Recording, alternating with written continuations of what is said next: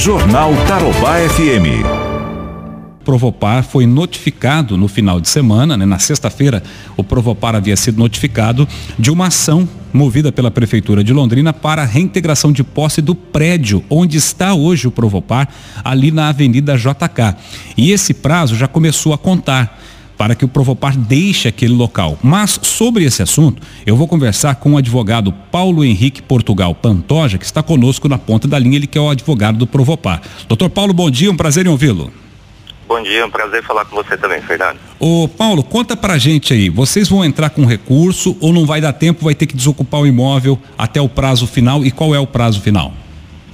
Bem, o prazo, tendo em vista que a notificação ocorreu na sexta-feira, né, o prazo final para essa desocupação, em tese seria na sexta-feira. Mas é, o Provopar vai entrar assim, com as medidas judiciais cabíveis, a fim de ou conseguir a suspensão dessa liminar ou de repente tentar prorrogar essa liminar, porque entendemos que esse prazo de cinco dias é muito curto.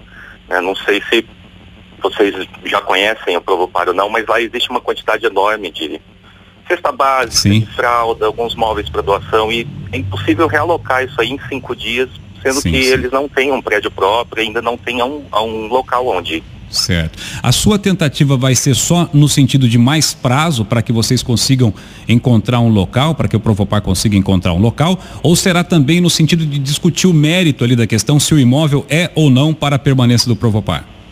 Não, a gente vai tentar discutir essa questão de mérito, sim né? Afinal de contas, o Provopar ele está lá há mais de 30 anos, né? No mesmo local. Então, é, nós não entendemos o porquê da prefeitura, de repente, é, solicitar a saída do Provopar desse local, mas é, vamos entrar com as medidas cabíveis para tentar, no mínimo, prorrogar. Mas a ideia seria ou continuar lá, ou que a prefeitura cedesse um outro espaço onde o Provopar possa continuar exercendo essa função tão importante que ele faz. Certo. Paulo, a prefeitura alega, já em outras entrevistas aqui na Tarobá, que não há mais relação, não há mais vínculo, né, entre o município e a ONG Provopar. Né? Como é que vocês veem essa questão? Olha, pelo que me consta, realmente não há um, um repasse de dinheiro público vindo da prefeitura, se eu não me engano, desde meados de 2018. Né? Isso. Né? Ainda assim, a Provopar vem ocupa esse prédio da, da prefeitura, está nesse prédio da prefeitura que fica na, ali no JK. E o Provopar vem sobrevivendo através de doação de particulares, de empresas, né, e tudo mais. E embora o, o Provopar seja uma instituição de direito privado, né, ele trabalha fazendo as funções da, da própria prefeitura, né, trabalha fazendo as vezes do poder público como um todo. Então, é, não entendemos o porquê da, desse pedido de retirada nesse momento em meio à pandemia, onde as pessoas estão mais fragilizadas, estão mais vulneráveis.